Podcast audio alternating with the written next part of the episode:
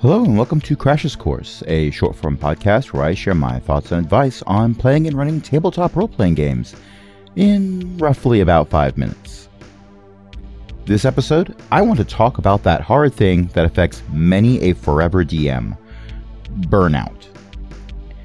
You know that pang of relief mixed with guilt over that relief that you might feel when a game session has to be canceled, so you're kind of sort of rewarded by getting to spend the time playing a video game, or reading a book, or staring into the endless void and pondering the futility of all you attempt to accomplish.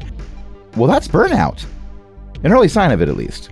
Uh, like tennis elbow, it's a thing that will likely get worse if the early signs are ignored but taking proactive steps can keep your games running more smoothly for years to come.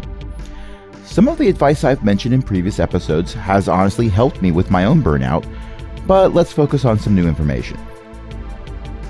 Number 1. Cut back on the sessions. Burnout started hitting me when I was running three campaigns a week and playing in another one as a PC. Short term, it was incredibly fun, but I do have a day job that I don't intend to quit. Now I do two games a week, with one of them being an after school club running a pre printed module, and the other being two at home campaigns played on alternating weeks.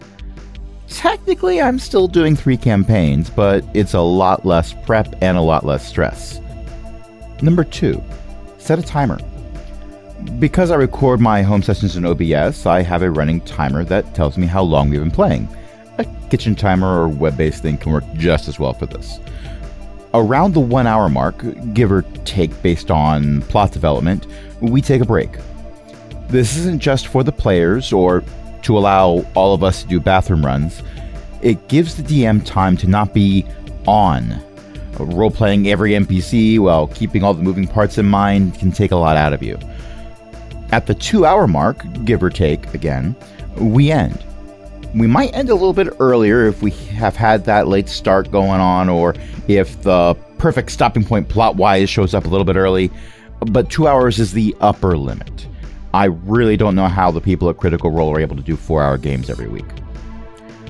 Number three, delegate.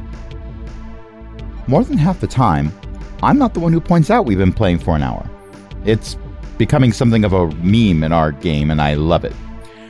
I also don't keep track of character spell slots, or what the spells and abilities do, or how many arrows the ranger has. Heck, I'm not even in charge of the world map for one of my campaigns. One of the PCs has an interesting cartography as part of their backstory, so now it's her job to document it. My responsibilities involve remembering PC backstories, ongoing plot, and a basic understanding of the rules. This takes a lot less stress off of me and as a result, helps me stave off burnout for another month. That's all for this episode.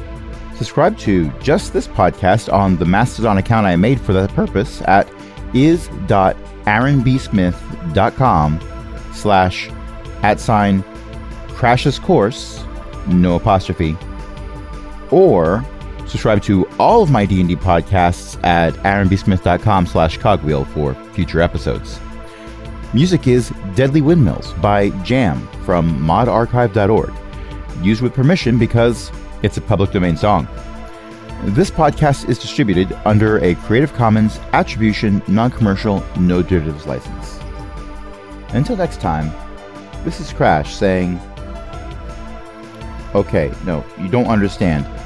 By burnout, I'm talking about feeling overworked but using Twin Spell to cast Fireball twice in the same round, thanks to my house rules, uh, that can do it too.